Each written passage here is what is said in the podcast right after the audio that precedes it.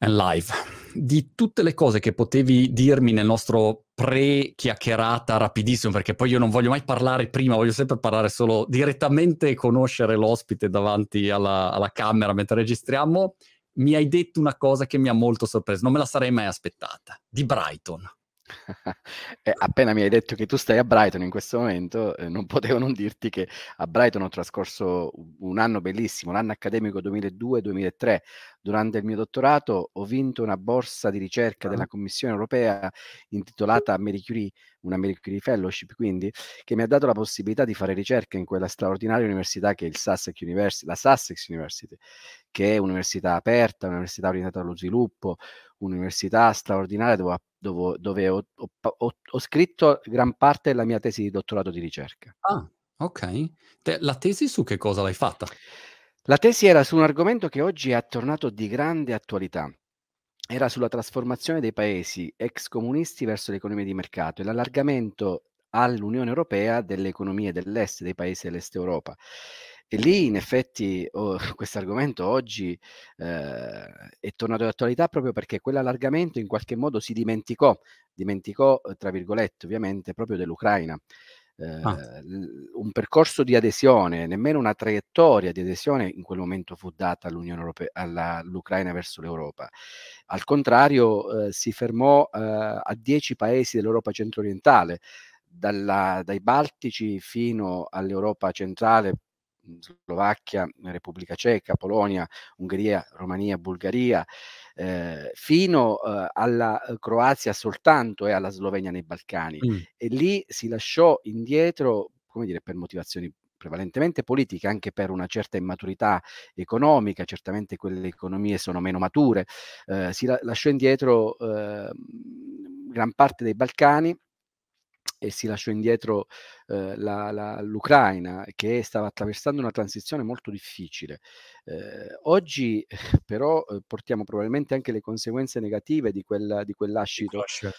Eh, perché, perché, appunto, eh, nonostante ci siano, mh, mm, mm, come dire, nei paesi dell'Europa centro-orientale dei movimenti anche nazionalistici, eh, in Ungheria, in Polonia e che possono in qualche modo mostrare la vulnerabilità di quei paesi, però immaginiamo se l'Europa non avesse aperto a, a Polonia e Ungheria, che cosa potrebbe succedere oggi? Mm. E secondo me eh, sarebbe qualcosa di, non dico simile, ma non lontanissimo da, da, quello che succede in Ucraina oggi. Ti dico solo un dato, nel 1989, prima della caduta del muro di Berlino, l'Ucraina era un paese più ricco della Polonia.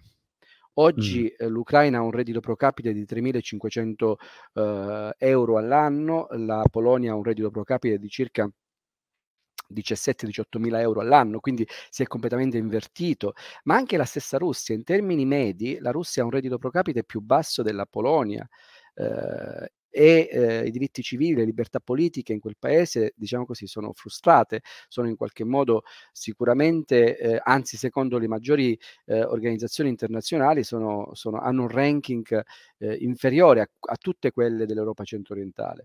Eh, le ex repubbliche sovietiche ancora di più, mi riferisco al Kirghizistan, al Kazakistan, all'Uzbekistan, sono tutte repubbliche che hanno visto, come dire, frustrare eh, libertà civili e, e, e, diritti politici. Eh, mentre l'adesione, il miraggio dell'Unione Europea, un percorso di questo tipo ha sicuramente... Eh, come dire, permesso una transizione dal punto di vista politico migliore, istituzionale migliore e, e quella cornice ha creato, ha contenuto quindi quelle, quelle, quelle possibili eh, crisi che poi oggi stanno uh, avvenendo e, e, e, mi riferisco non soltanto all'Ucraina perché anche nei Balcani che eh, appunto non abbiamo in qualche modo accolto eh, anche nei Balcani ci sono venti di crisi che potrebbero prima o dopo scoppiare se non adeguatamente anticipate dall'Unione Europea. Ecco, questa era un po' la mia tesi di dottorato, o meglio, la tesi di dottorato era riferita alla, ai paesi che poi hanno... quando eh, di recente, insomma, ti, ti, è, ti è ritornato in mente. Ma esatto, e a Brighton sì. che, che, cosa facevi? Cazzeggiavi anche allegramente, immagino, sul Piero? No, assolutamente no. no, è, è, stato un, certamente Brighton è una città eh, che, dove, dove, il divertimento non manca e io come dire, non, non, non, non, ho certamente resistito, anzi mi sono adeguato anche alle, alle opportunità che questa città bellissima offre dal punto di vista del, del, delle attività e, de, delle, e delle possibilità non solo di studio. Però a Brighton c'è un Sussex European Institute, è uno dei più eh, all'avanguardia, uno dei migliori centri di ricerca che si concentrano su studi europei eh, in Europa. Quindi è, una scelta, è stata una scelta, eh, come dire, coerente con la, la, tesi di dottorato. C'erano alcuni professori che poi erano consiglieri economici nei paesi dell'Est Europa eh, e che uno di questi, eh, Alan Mayhoff, il professor Alan Mayhoff, eh, fu mio coordinatore, est- relatore esterno della tesi di dottorato. Forte. Da, da, pra- da, Brighton all'Inps mi sembra un salto cosmico. Io ho fatto da Roma a Brighton e mi ricordo che quando sono arrivato qui a Brighton la prima volta, dopo un anno e mezzo a Roma, io sono originariamente milanese, ho vissuto un anno e mezzo a Roma, e, ehm, e quando sono arrivato qui mi ricorderò sempre che sono andato ad attraversare la strada e un'auto si è fermata dieci metri prima ehm, come dire, eh, oh, passa tu ovviamente. E io ho pensato che mi prendessero in giro, abituato a Roma che cioè, eh, devi passare col coltello tra i denti, però è proprio diverso, insomma. Peraltro l'età media a Brighton è, non so, sotto i 30 anni, so, c'è un'età media bassissima. Eh, sì. Comunque è, è, molto diversa con i suoi pregi e i suoi difetti, ovviamente. E l'ingresso nel, nell'Inps invece quando, quando c'è stato? L'ingresso nell'Inps c'è stato nel 2019 perché a un okay. certo punto della mia vita, nel 2010 in particolare, nel 2009-2010, si apre un'altra fase di studio. Eh, questa volta si apre con gli Stati Uniti, tra Los Angeles e New York. Lì faccio una, un'altra borsa euro, americana questa volta, la Schumann, chiedo scusa, la Fulbright, la Fulbright Schumann, la borsa di studio Schumann che mi apre a studi sulla crisi economica e sul mercato del lavoro. Mm. E quindi inizio un percorso di studio tra gli Stati Uniti, ma poi anche in Europa, rivolto essenzialmente all'impatto della crisi finanziaria di quegli anni, ti ricordi, da Lehman Brothers in poi, eh, e, i, e, i, risvolti che queste avevano su, sulle economie, eh, sui mercati del lavoro. E inizio a studiare i mercati del lavoro e quindi da, da, la previdenza, l'assistenza, l'incontro tra domanda e offerta, il reddito minimo, il salario minimo, il reddito di cittadinanza, eccetera. E questi dieci anni in qualche modo hanno, eh, dal punto di vista della ricerca, dello studio, dell'approccio scientifico, avvicinato eh, me a quello che poi sarebbe stato nel 2019, ovvero la, la pratica di quelle cose, no? le pensioni, il lavoro, eh, i salari. E tu, scusami, Pasquale, per, per, dare anche il contesto alle persone che, che ci ascoltano e ci, ci stanno seguendo, prima di ehm, entrare ehm, diciamo a capo dell'Inps, adesso a capo è una parola, non sì, so più certo. parlare in italiano, insomma, essere, mm, eh, Prima di diventare presidente dell'Inps. Presidente, presidente dell'Inps, ecco. certo. esatto. Eh, arri- arrivavi da un percorso ehm, di professore o, o, o avevi altre, sì, facevi altre attività? Certo. Eh, in questi 20 anni che ci separano da Brighton a, esatto. a New esatto. York, diciamo così, eh, quindi un percorso di formazione che, che, che si è concluso eh, con delle, delle, dei percorsi poi di, di, concorso che mi hanno div- fatto diventare professore ordinario, prima ricercatore, poi associato e poi professore ordinario nel 2018. Quindi eh, in, questi, in, questo ventennio si è sviluppata la mia carriera universitaria eh, e appunto sono professore ordinario di, di, di politica, eh, di politica economica e di economia del lavoro. Nel 2018 eh, divento anche consulente economico presso il Ministero del Lavoro. Ah, Quindi okay. quello, è il mio primo incontro politico, diciamo così. All'epoca il, il ministro del lavoro era eh, Luigi Di Maio. Ok, ok. Per cui da lì, eh, governo, da lì, è nato un rapporto e, e ha portato alla... Esatto, mi hanno nominato il Conte 1, mi hanno nominato presidente eh, dell'Inps. Mi dici com'è l'ingresso? Perché io, io ricordo che ho, scusa la, la mia estrema schiettezza e, e, trasparenza inglese, nel senso che ormai non, non, vivendo in Italia da tanti anni ho perso, diciamo, qualunque tipo di, di diplomazia italiana nelle chiacchierate. Ecco. Però la, il mio ricordo dell'Inps, eh, quando sono andato da bambino una volta in un ufficio dell'Inps, mi ricordo avevo, non so, 12 anni, eh, era un posto talmente... Uh, quale parola posso usare per definirlo? Vecchio, Vetusto. Ecco, ecco, proprio posto che dici, mamma mia, mamma mia. E, e quindi que- quello per me è il ricordo dell'Inps. Però sì. um, la, forse le persone ignorano le dimensioni anche di, di una realtà come, come l'Inps. Um, avevo quindi due curiosità. La prima è se mi dai qualche numero per inquadrare l'INPS per le persone che stanno ascoltando, eh, che come dire, tutti conoscono l'INPS, ma magari non sanno qual è la dimensione complessiva. E la seconda cosa eh, che mi interessava era l'ingresso, cioè quando dicono ok, adesso sarai presidente dell'INPS, che cosa succede? Cioè arrivano, so, i servizi segreti con un dossier speciale, cioè come funziona ecco, l'ingresso? Mm-hmm.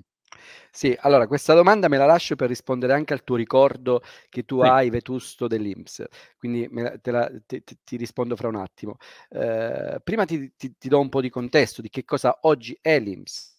L'Inps oggi è, un, eh, è la più grande istituzione pubblica in termini di bilancio, ha il secondo bilancio dello Stato dopo lo Stato stesso, dopo il MEF. Eh, mm. Noi abbiamo, paghiamo pensioni, per, pensioni e prestazioni per circa 370 miliardi di euro all'anno e quindi incassiamo contributi per circa 250 miliardi all'anno e trasferimenti dallo Stato per circa 140 miliardi all'anno, gli ultimi dati del 21. Quindi abbiamo un flusso, un volume Quando... di affari di, ol- di circa 800 miliardi all'anno. Okay. 800 Scusa, Pasquale, miliardi interrompo. Eh, scusa se ti interrompo, ehm, eh, trasferimenti dallo Stato significa che lo Stato colma la differenza tra, tra, entrate e uscite in sostanza. Certo, perché ovviamente noi non paghiamo soltanto pensioni, ma paghiamo, che ne so, anche eh, assegno al nucleo familiare, oggi assegno unico, oppure okay. reddito di cittadinanza, oppure eh, borse di studio per, per, per, i ragazzi, insomma, altri trasferimenti che non si pagano sulla contribuzione dei lavoratori. Eh, quindi, come dire, si pagano sulla fiscalità generale. Questi vengono trasferiti dallo Stato all'istituto. Sono circa 140 miliardi che sono interessati a, questa, a questi trasferimenti, diciamo così. Il resto appunto è, è pensione. Ecco, diciamo così, due terzi sono pensioni e un terzo sono trasferimenti e quindi assistenza sociale. Infatti l'Inps è il welfare del paese, non è soltanto pensioni. Probabilmente quando tu sei andato in Inps quando eri ragazzo, l'Inps era soltanto pensioni, anzi sicuramente pensioni certo. e probabilmente pagava le pensioni in un modo ancora eh, arcaico, eh, non sicuramente come oggi eh, li paghiamo. Quindi ha un flusso di, ha un volume d'affari di circa 800 miliardi, una, che è Enorme. la metà del PIL del paese. Ecco, questo è il punto e quindi gestiamo uhm, tutto questo con 30.000 dipendenti su tutto il territorio nazionale e lo gestiamo con un, oggi con un impianto informatico innovativo molto molto forte, probabilmente uno dei più all'avanguardia del paese. Io ecco, per rispondere di nuovo l'imp- l'impressione che ho avuto la prima volta sono andato in IMSS, i miei dirigenti mi hanno portato a vedere eh, il mainframe, il, i server del, dell'istituto dove sono detenuti il 90% dei dati degli italiani, perché poi questo è l'Inps. Oggi l'Inps detiene tutti i dati degli italiani ed è, è un bunker sotto sotto, sotto, se, sottoterra, un ah. bunker con una, una, un, dei mainframe molto costosi, degli archivi tecnologici molto ampi eh, sotto la sede eh, e eh, collegata eh, ad un backup di un'altra stanza, anzi in un altro ampio ehm, stanzone con altri eh, server che replicano sostanzialmente quello che c'era nella prima stanzo- nel primo stanzone, e il tutto collegato uh, in un'altra regione, in Puglia, dove c'è un uh, disaster recovery, anche quello, uh, dove si replicano di nuovo i dati degli italiani in altri due stanzoni, con altri due grandi eh, main, mainframe. Ecco, questo mi ha dato l'idea di quanta innovazione ci fosse in IMSS. Mm. tale innovazione è capace di gestire detenere in modo sicuro i dati degli italiani, talmente sicuri che anche se succedesse qualcosa in un server, in una stanza dove sono costruiti questi server, ce n'è un'altra e poi tutte queste due stanze sono replicate in altre due stanze, quindi per quattro volte nel territorio nel, mm. del, del, paese. Quindi un processo, eh, una, un, air, un, hardware molto, molto sviluppato, eh, non però ancora eh, diventato cloud. Quello che abbiamo fatto fatto per eh, riallacciarmi invece qui alla tua prima domanda eh, sulla, sulla differenza di quello che era e quello che è, quello che abbiamo fatto soprattutto negli ultimi tre anni è stato un avvio un, anzi un rilancio dell'innovazione tecnologica nell'istituto. Abbiamo investito molto eh, in, in, innovazione, in nuovi processi, anche in cloud per quanto riguarda alcuni dati, soprattutto quelli che possiamo mettere, e in, nella ricostruzione utilizzando nuove tecnologie, dalla blockchain all'intelligenza, all'intelligenza artificiale, uh, per il pagamento di prestazioni. Oggi le, le, i, i, pagamenti delle prestazioni avvengono in tempo reale per molti, in molti casi, quando possono essere pagati, quindi quando i diritti soggettivi sono immediatamente verificabili. In altri casi noi non, non, non, non, prendiamo più carta. Se tu vai in sede e vuoi presentare una carta per dire questa è la mia domanda, noi non l'accettiamo, non la prendiamo. Abbiamo un grosso sportello virtuale che è il nostro sito. Sul nostro sito ci sono circa 450 prestazioni. Eh, quindi tu puoi andare lì sul sito e, e, chiedere 450 diverse prestazioni, dalla pensione al bonus asilo nido, dal reddito cittadinanza fino ai, alle vacanze a Malta per i tuoi bambini. Insomma, mm. 400 prestazioni tutte che, mm, con, ovviamente con lo speed, eh, con, un, con, una, con una chiave appunto digitale che ti permette di entrare in questo mega sportello virtuale e chiedere tutte le prestazioni. E questo processo molto forte, molto spinto di innovazione è riniziato, diciamo così, dopo un, un decennio un pochino di, di stagnazione, nel, nel, febbraio, il 17 febbraio del 2020, poco prima della pandemia. Abbiamo rilanciato eh, attraverso gli stati generali dell'informatica dell'istituto, quindi immagina eh, i grandi guru anche dell'informatica del paese, eh, dai quali abbiamo preso molto per rilanciare e per investire. E abbiamo cominciato ad assumere anche ragazzi giovani che eh, magari stavano appunto a lavorare in, in, Google, in Cina, nelle Silicon Valley di, di, della California. E, ehm, anche con procedure più snelle, con avvisi su LinkedIn, qualcosa che in IMSS non si era mai fatto, si fa un concorso. Certamente noi eh, eh, facciamo dei, delle procedure che vanno anche nelle, nelle, eh, nelle, nelle, modalità standard che la legge prevede, quindi le gazzette e, e, e, i percorsi formali, però per diffondere, per prendere veramente i più bravi, per far arrivare le informazioni a tutti, utilizziamo eh, i social, utilizziamo LinkedIn, utilizziamo eh, il, il, reclutamento moderno e questo mm. ci ha permesso di creare una cosiddetta struttura tecnica dell'innovazione tecnologica con un innovation manager che abbiamo preso di nuovo sul mercato appunto eh, come dirigente a tempo determinato ma l'abbiamo preso con modalità nuove, innovative e altri eh, ragazzi eh, co- che venivano dalle esperienze del mercato, le più grandi aziende internazionali che si occupano di informatica senza che te le citi, insomma mm. puoi immaginare quali siano. Domanda, se tu fa, mhmm, dovessi fare una comparazione oggi, ehm, dell'INPS rispetto al all'equivalente di altri paesi, uhm, ovviamente mi viene in mente UK dove sono io, però insomma altri paesi, uhm, do dove lo collochi a livello di efficienza, sburocratizzazione che diciamo la la burocrazia in in ogni paese è sempre un uno dei grandi magari limiti e problemi, no, per per realizzare attività. Co- co- come diresti che siamo messi? Come è messa l'Italia a questo punto di vista in comparazione con altri paesi? Guarda, eh, la burocrazia in Italia c'è, è un ostacolo, eh, la, come dire, c'è una burocrazia buona e c'è una burocrazia che diventa un ostacolo, ma io direi che la burocrazia, eh, quella che diventa un ostacolo, nasce già nelle stanze dove si formulano le leggi, perché poi questo è il punto, non è che noi ci inventiamo, noi siamo esecutori del volere legislativo, noi non è che ci inventiamo, nemmeno ci possiamo inventare requisiti nuovi o diversi rispetto a quello che chiede il certo. legislatore. Certo. E quindi, come dire, noi scontiamo in realtà un, un problema, uno svantaggio, eh, Marco, ed è bene che ce lo diciamo quando parliamo di burocrazia, eh, eh che eh, lo scarso capitale sociale che esiste nel paese. Con capitale sociale intendo la scarsa fiducia eh, che c'è rispetto ad altri paesi europei. Un grande studioso americano, Robert Putnam, negli anni 90, nel 92, scrisse un libro bellissimo che si chiama Making Democracy Work e diceva che appunto in Italia eh, soprattutto in alcune regioni, uno scarso livello di fiducia, quindi che lui chiamava civicness o comunque capitale sociale, che faceva sì che per eh, accedere a alcune prestazioni o comunque per far funzionare meglio la democrazia e le istituzioni, bisognava mettere degli ostacoli più alti per, mm. per, per filtrare.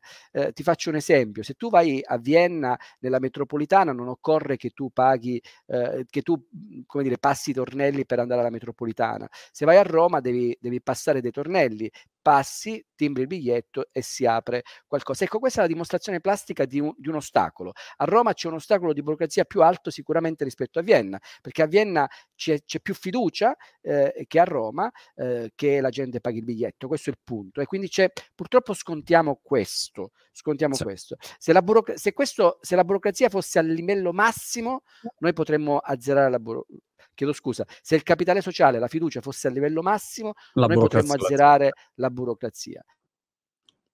Eh, e, e, la gradiamo sulla base di quello che appunto eh, esiste nel paese o nelle diverse regioni. Dopodiché noi con la pandemia abbiamo semplificato tutto ciò che era possibile semplificare, rimanendo all'interno dei requisiti di legge e eh, facendo accedere uh, alle prestazioni 15 milioni in più di cittadini, di lavoratori, di famiglie, uh, prestazioni di emergenza messe su dal governo, dal bonus partita IVA fino alla cassa integrazione, dal bonus babysitting fino al reddito di emergenza. Alcuni di questi non esistevano precedentemente e lo abbiamo fatto con un approccio molto snello, abbiamo pagato 32 milioni di prestazioni di cassa integrazione in più rispetto a quanto paghiamo abitualmente. I numeri dell'Inps sono numeri enormi. Eh. Enorme, Noi enorme. ordinariamente paghiamo 42 ah. milioni di contribuenti e di, eh, e di, lavoratori e di pensionati in totale all'anno, 42 milioni. Wow. Dopodiché, ripeto, in pandemia se ne sono aggiunti 15 milioni. Eh, certo. 42 più diciamo, 15 fa 57, anche... quasi tutto il paese ha avuto accesso a prestazioni dell'Inps uno diciamo, dei, dei, pochi aspetti positivi della pandemia che ha accelerato comunque una digitalizzazione e una consapevolezza. Eh, torna un attimo quando um, hai, hai, iniziato in IMSS, eh, come si fa a, diciamo, prendere le redini o conoscere eh, un'istituzione così? Quali sono i passaggi per... Anche nel momento in cui devi prendere delle decisioni, insomma, è, è un'enorme istituzione da da, da smuovere, da, da, da, riformare, formare anche da, dal punto di vista delle nuove competenze. Quali sono mh, stati i passaggi iniziali? E poi ero anche curioso di capire questi 350 miliardi dove, che, che uno ha, eh, semplifico, eh, ogni anno mi immagino la contabilità che ci sia dietro per gestirli. Non so, dove stanno? Stanno su un conto corrente di, di Intesa San Paolo, non so, e tu c'hai Dallon Bank 17, giriamo. Cioè, anche la gestione di, di questi importi ero curioso di capire come venisse fatta.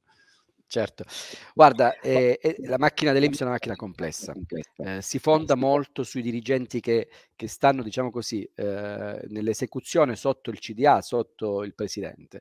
Ci sono 40 dirigenti eh, di, di, di apicali, 20 eh, sul territorio, uno per ogni regione, e 20 a Roma che gestiscono le direzioni principali. uno di questi è proprio il bilancio, che appunto ha a che fare con conti correnti depositati presso la Banca d'Italia, quindi insomma abbiamo un, direttamente un confronto con le principali istituzioni del paese, non, non abbiamo, eh, poi certo abbiamo anche rapporto con le banche commerciali, ci mancherebbe, però insomma i nostri conti sono custoditi presso le tesorerie dello Stato.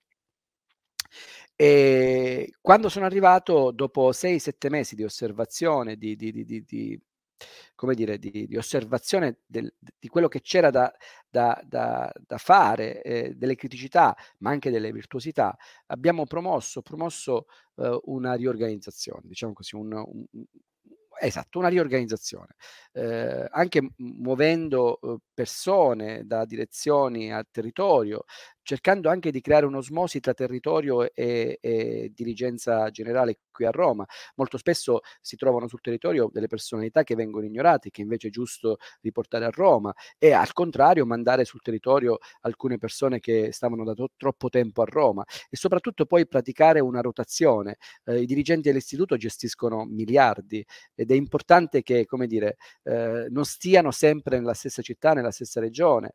Eh, è importante in qualche modo promuovere una rotazione. E abbiamo fatto questo, ecco, il primo anno ho essenzialmente fatto questo e, e questo ha permesso alla macchina, secondo me, di, di essere più, più, più, snella, più, di, di funzionare eh, meglio. Nel 2020, tuttavia, è, è avvenuto di tutto. Eh, non abbiamo nemmeno avuto tempo di collaudare quella riorganizzazione perché abbiamo fronteggiato la pandemia. L'Istituto ha veramente fronteggiato la pandemia. Tutte le misure messe in atto dal governo sono passate dall'Inps perché mm. andavano, andavano al, ai cittadini e una cosa l'ho imparata. Eh, oggi eh, se il governo, se il Parlamento fa una legge il 31 di dicembre, come succede con la legge di bilancio, eh, noi possiamo essere certi che dal primo di gennaio questa legge può, nel giro di pochi giorni riesce a diventare realtà e riesce a diventare, come dire, eh, provvidenza, prestazione risorse, soldi nelle case degli italiani in giro di poco, nel giro di pochi giorni. Non ci sono mol- molte amministrazioni pubbliche nel paese che riescono ad avere questo grado di eh, collegamento diretto tra la politica, le decisioni del governo e la casa degli italiani. Eh, questa trasmissione per noi oggi arriva è, molto veloce, è immediata. Se il governo decide di pagare l'assegno unico eh, a 11 milioni di persone, come ha fatto a, dic- a, a, dicembre di questo anno, ha deciso questo nella legge di bilancio scorsa, ecco, noi oggi paghiamo eh, Oggi 7 milioni, a, a, giugno arriveremo, se le domande crescono, a 11 milioni di bambini che prendono l'assegno unico, perché il governo l'ha deciso, l'ha deciso in poco tempo e noi in poco tempo ci siamo dovuti attrezzare. Ecco, questo è un grado di efficienza, secondo me, che oggi l'istituto garantisce e lo garantisce perché eh, progettiamo siamo in grado di progettare le prestazioni dopo l'input legislativo e anche di metterlo in esecuzione eh, velocemente. Non c'è, la... non c'è, niente tra il Parlamento e il cittadino, e, e ci, ci, siamo noi, diciamo così, in questa filiera. Ed è perché è organizzato mm. centralmente. Diverso magari la, la prestazione che va, non so, attraverso lo Stato, le regioni, i comuni oppure le amministrazioni periferiche. Nel nostro caso noi riusciamo ad avere il contatto, a garantire e ad avere il contatto diretto tra la politica e i cittadini. Ed è anche questo il motivo per cui l'Inps, come dire, è, è molto attenzionato dalla politica, eh? perché appunto garantisce eh, su, su, sulla politica sociale, che poi è la carne vera dei, dei, de, della politica in qualche modo garantisce quel filo diretto tra le decisioni e l'implementazione. Non noi non ci serviamo di, di istituzioni periferiche per implementare le nostre decisioni, le progettiamo noi, ti faccio un ultimo esempio. Il, ehm, se, se, eh, hai contezza di quello che sta succedendo in queste ore nel paese, il governo Draghi ha deciso di dare una prestazione di 200 euro in più ai lavoratori dipendenti, un ah. bonus a tutti, okay. a tutti. Lo stiamo okay. decidendo in questi giorni. Il governo, la legge non è ancora andata in gazzetta ufficiale. Eh, 200 euro in più all'anno? Due, al mese? 200, è una tantum, è un provvedimento una oh. tantum che okay. dovrebbe un po' tamponare l'inflazione che abbiamo avuto in questi giorni, le difficoltà di, in questo anno, le difficoltà della, della crisi energetica. È un bonus mm. che dovrebbe compensare appunto l'innalzamento dei prezzi e okay. senza creare ulteriore inflazione. E noi stiamo in, questi, in queste ore creando la procedura per far arrivare in poco tempo ai cittadini, a tutti i cittadini, e tutti ne avranno diritto, si tratta di 28 milioni di lavoratori, eh, 200 euro. Per, appunto, e lo decide oggi e, e, e fra e qualche giorno ci sarà questa implementazione. Eh, come fai a mandare come fai a mandare 28 milioni di bonifici? Questa è la mia domanda. Allora abbiamo... Chiamici, ecco. ragazzi, 28 milioni di bonifici devono uscire. Ecco, qui c'entra molto la burocrazia, Marco. Cioè, mm. Qui c'entra molto la burocrazia. Se tu vuoi fare questa cosa in modo eh, diciamo così, come eh, l'helicopter money, no? come, come un, un, un, senza burocrazia, perché decidi di darlo a tutti, allora costruisci la norma nel modo che mi permette di darlo veramente a tutti senza troppi ostacoli eh, ai tornelli, diciamo così, sì. di filtri. E allora abbiamo 16 eh, milioni di pensionati innanzitutto, eh, a cui noi possiamo decidere, se il governo lo vuole, di dare 100, 200, 500 euro in più ogni mese. Quindi questa cosa la possiamo fare subito. Il governo ha, ha stabilito che hanno diritto a questi 200 euro tutti i pensionati che stanno sotto a 35 mila euro all'anno. Ok? okay? Quindi io molto semplicemente andrò a individuare la platea dei, dei, dei pensionati sotto i, i 35 mila euro all'anno e nel bonifico della pensione gli carico 200 euro. Sì. Poi eh, il governo ha deciso di dare la stessa cifra anche ai, ehm, agli lavoratori autonomi che, han, che, abbiano versato i contributi l'anno precedente. Ora, gli autonomi noi li abbiamo pagati eh, eh, col bonus partita IVA, quindi potremmo semplicemente, senza fargli fare domanda, eh, dargli questi ulteriori 200 euro. Noi abbiamo già i loro dati, ab- abbiamo già il loro IBAN, però magari qualcuno non, non, fa più quel lavoro. Quindi abbiamo creato una procedura, una piattaforma semplicissima in cui il lavoratore autonomo mi dà il suo codice fiscale e mi dà l'IBAN. Io verifico nei miei archivi che quel codice fiscale è effettivamente un lavoratore autonomo e gli pago uh, il, il, uh, il, bonus. E questo lo facciamo, l'abbiamo fatto precedentemente in 15 giorni. E, e, così copriamo i lavoratori autonomi. Poi ci sono i lavoratori dipendenti, quelli che lavorano nel privato oppure nel pubblico. E anche questi eh, ci sono due modalità che stiamo Scusami, implementando. Scusa se ti interrompo. Spostati un centimetro alla tua destra, così ti vedo centrato che a volte esci un pochino, sì. un pochino a sinistra invece? Un pochino a sinistra? Ok, ok, ok. Ok. Dicevi, quindi... Poi ci, poi ci sono sì. appunto dipendenti eh, privati e pubblici. Loro li paghiamo con una modalità che è quella del sostituto d'imposta, cioè nella mensilità di luglio, eh, dopo la dichiarazione dei redditi, il sostituto d'imposta, cioè col il datore di lavoro in qualche modo eh, può eh, dare 200 euro in più che poi compenserà con l'INPS oppure con Agenzia delle Entrate. Quindi è un meccanismo anche quello senza domanda. Perché, perché la legge ha deciso, anzi il legislatore ha deciso che questa misura deve arrivare subito, senza filtri, senza troppa burocrazia. Hai già, hai già i dati, Quello che ti dicevo all'inizio, eh, la burocrazia inizia nella legge, in come tu costruisci la legge, non nei documenti che ti chiede l'amministrazione che deve, deve darti no. la prestazione. Lavoro in remoto come l'avete affrontato? Eh, c'è ancora una percentuale di persone che lavorano in remoto? Sono tutti tornati in ufficio? Co- come funzionate? Guarda, io sono un, un, un grande sostenitore del, del, lavoro in remoto. Avevamo poco prima della pandemia, nel 2019, eh, fatto un accordo con i sindacati per promuovere lo smart working, eh, con percentuali molto diverse rispetto a quelle che abbiamo do- a- oggi, di cui adesso ti parlerò, ma insomma avevamo già un, un, accordo quadro e quella è stata la salvezza, ci ha permesso nel giro di 15 giorni a marzo del 2020 di mandare in smart working il 92% dei lavoratori dell'Inps. Quello mm. è stato il nostro picco e in quel periodo l'istituto è stato anche quel grande, ha, ha fatto anche quel grande sforzo che ti dicevo prima, ci ha pagato tutte quelle, mh, quelli, quei milioni di prestazioni quindi a 15 milioni di cittadini, ti dicevo prima, in pandemia abbiamo pagato cassa integrazione, bonus, bonus famiglie, babysitting, 104 provvedimenti straordinari a 15 milioni di cittadini. L'abbiamo fatto avendo nel periodo di picco il 92% di persone in smart working. Secondo me lo smart working è una forma normale oggi di lavoro. Eh, oggi che la pandemia sta, come dire, siamo al, nella coda finale eh, di, di, questa, di, questa, di, questa, tragedia che, che, il mondo, l'Italia ha avuto, eh, io penso che, anzi, stiamo già implementando uno smart working molto diffuso che interessa quasi la metà della popolazione eh, dell'istituto, la popolazione lavoratrice dell'istituto. Quindi mh, abbiamo continuato a mantenerla, stiamo continuando a mantenerla per circa il 50%, avendo le sedi aperte eh, con prenotazione obbligatoria. Noi mh, oggi mm. eh, permettiamo a tutti di prenotarsi ed andare senza fare fila il giorno dopo, la settimana dopo in istituto presso una sede ad avere una consulenza direttamente, quindi oppure telefonicamente. Quindi lo smart working continua ad essere molto presente, chiamiamo l'utente, eh, eh, evitiamo di farlo venire in sede, eh, anche lavorando da casa eh, e lo facciamo perché eh, abbiamo un grande eh, impianto, architettura tecnologica che ci permette di lavorare da casa e di controllare le performance dei lavoratori. Ecco, in questo la funzione pubblica, il ministero, lo stesso ministro Brunetti è stato molto preciso. Eh, bisogna poter controllare i lavoratori pubblici che, che lavorano da remoto. Noi questo oggi lo facciamo, valutiamo la performance, tanto è che un, gran parte del nostro salario del salario dei dipendenti è dato attraverso la valutazione della performance, quindi permettiamo di lavorare da casa, valutiamo performance e obiettivi e diamo salario accessorio in modo mm. coerente. Okay.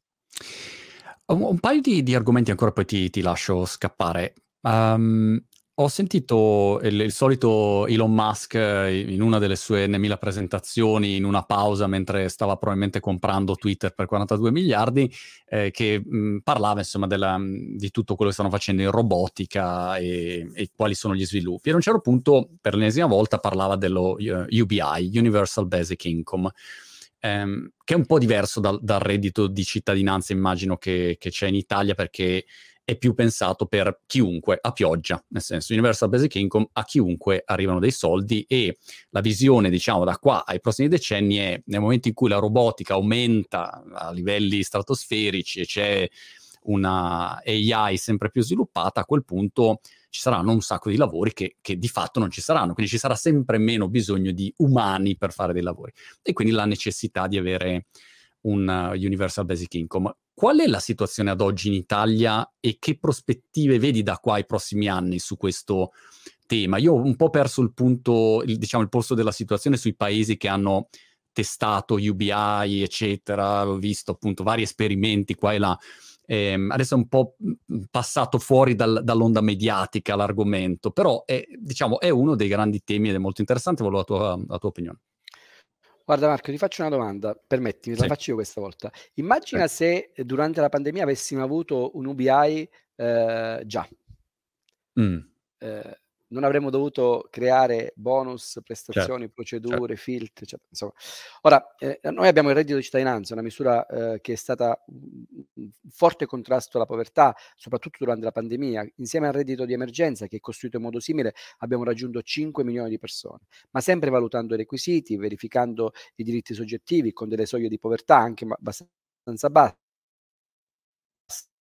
per, un, un, un, dividendo sociale, come lo chiamava un grande economista James Smith del primo Novecento, un dividendo sociale a chi avesse appunto delle condizioni, soprattutto reddituali, molto basse.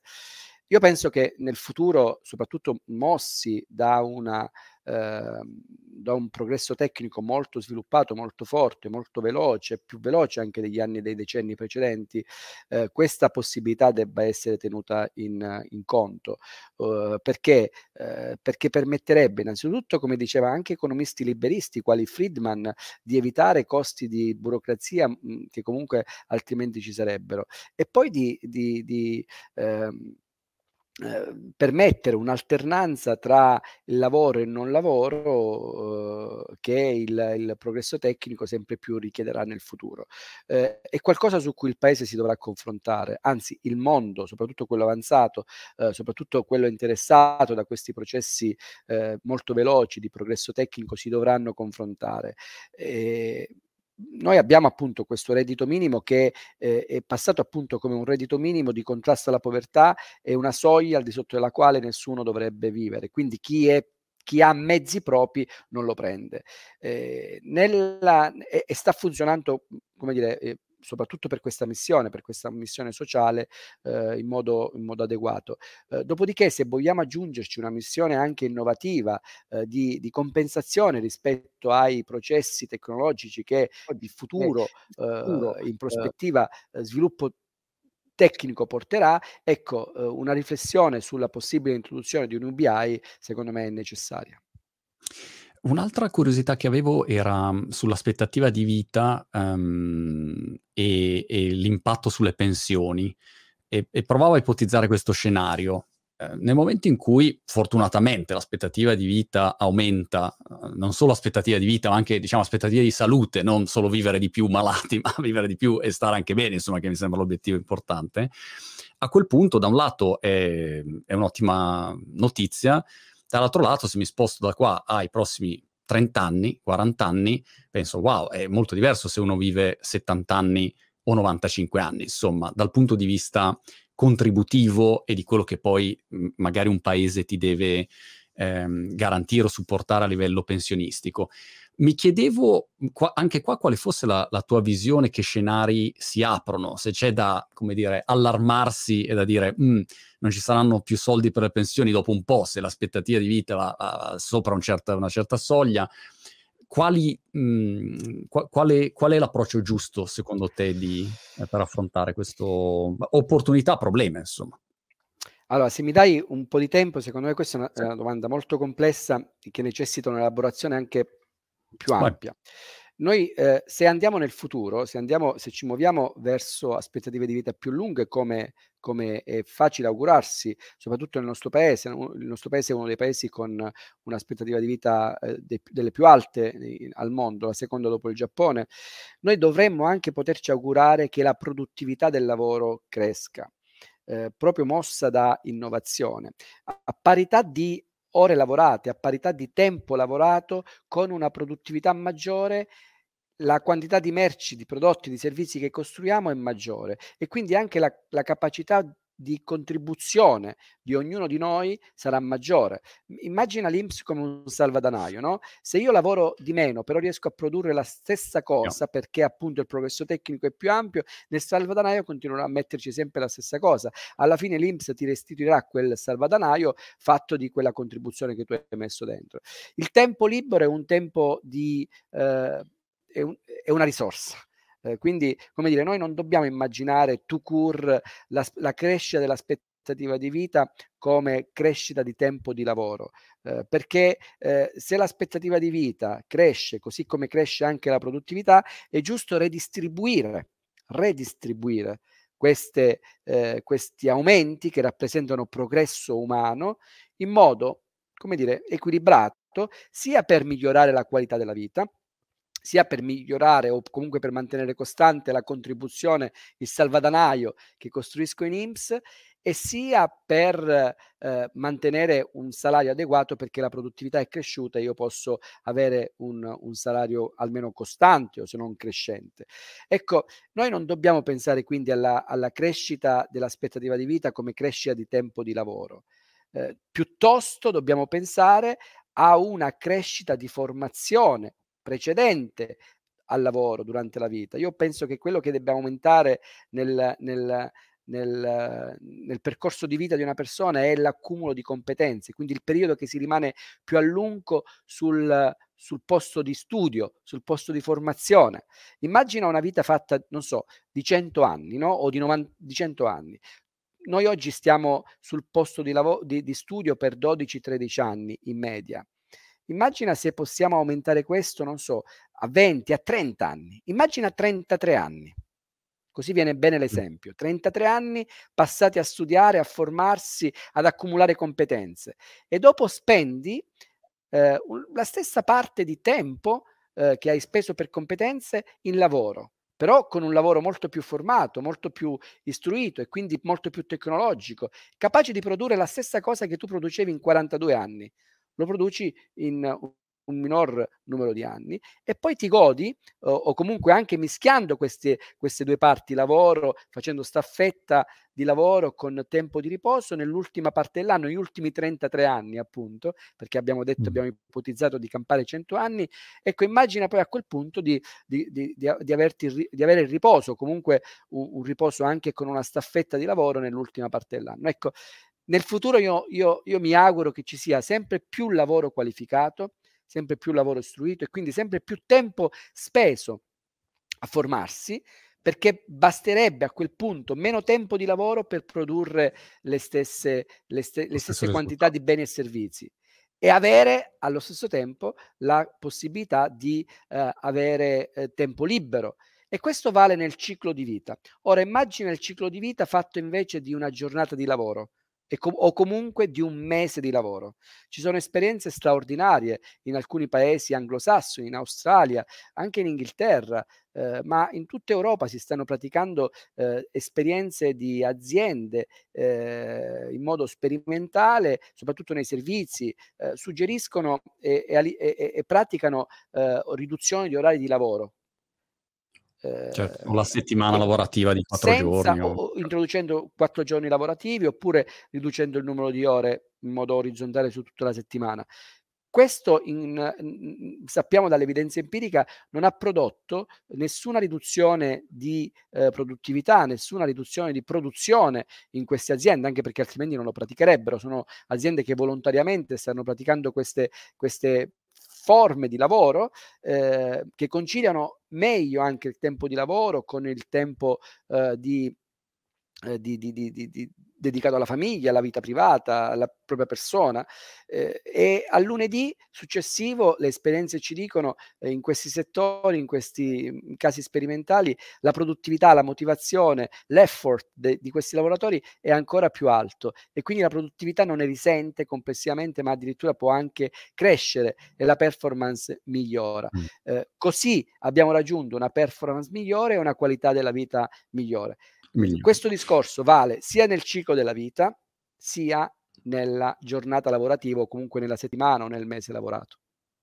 Quali sono i risultati, Pasquale? Eh, abbiamo mm, tre minuti. Eh, il, um, I risultati che vorresti ottenere prima di, di terminare, diciamo, la tua eh, carriera impsistica, che non so quando, quando, terminerà, però insomma, eh, prima di, di finire quello che sarà il tuo mandato, quali sono i risultati che vorresti mh, assolutamente Vor- riuscire a ottenere?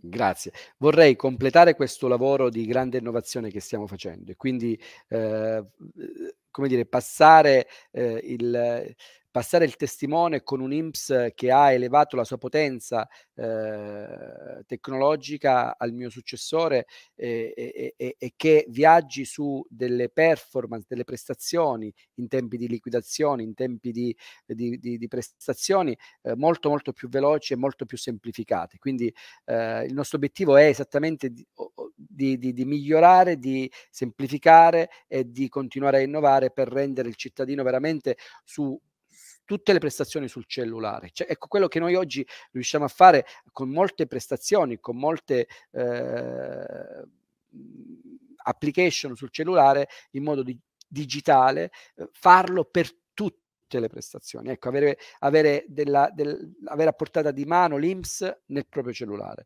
Questo è lo sforzo verso cui siamo diretti, non devi andare in sede, non devi nemmeno telefonare. Dopodiché abbiamo anche la consapevolezza che ci sono molti anziani, molte persone poco scolarizzate nel nostro paese che pur avendo tutto nel cellulare non lo usano. E quindi io okay. devo anche come presidente dell'IMS garantire a tutti, anche a chi non sa usare un cellulare, anche a chi non sa usare uno speed, perché poi tutto sul cellulare ma attraverso uno speed e quindi quello è il primo ostacolo, devo garantire anche quindi con la presenza sul territorio, con le sedi, con gli accordi anche col terzo settore che stiamo facendo, eh, di garantire la presenza e quindi la, l'accessibilità ai servizi anche non virtuali. Ecco, questa è la direzione di, di marcia eh, e io spero che questo grado possa essere dieci volte di più rispetto a quello che ho trovato nel momento in cui lo lascio al mio successore, alla presidenza dell'Ips. Ottimo, Pasquale, ti ringrazio molto, è stato molto interessante vedere un po' il dietro le quinte di una realtà come può essere mm, eh, l'Inps e ci teniamo in contatto. Se passi da Brighton per eh, rivivere la città, avvisami. Ti ringrazio, lo farò, lo farò. Grazie mille, arrivederci. Ciao Pasquale, ciao. alla prossima. ciao. ciao.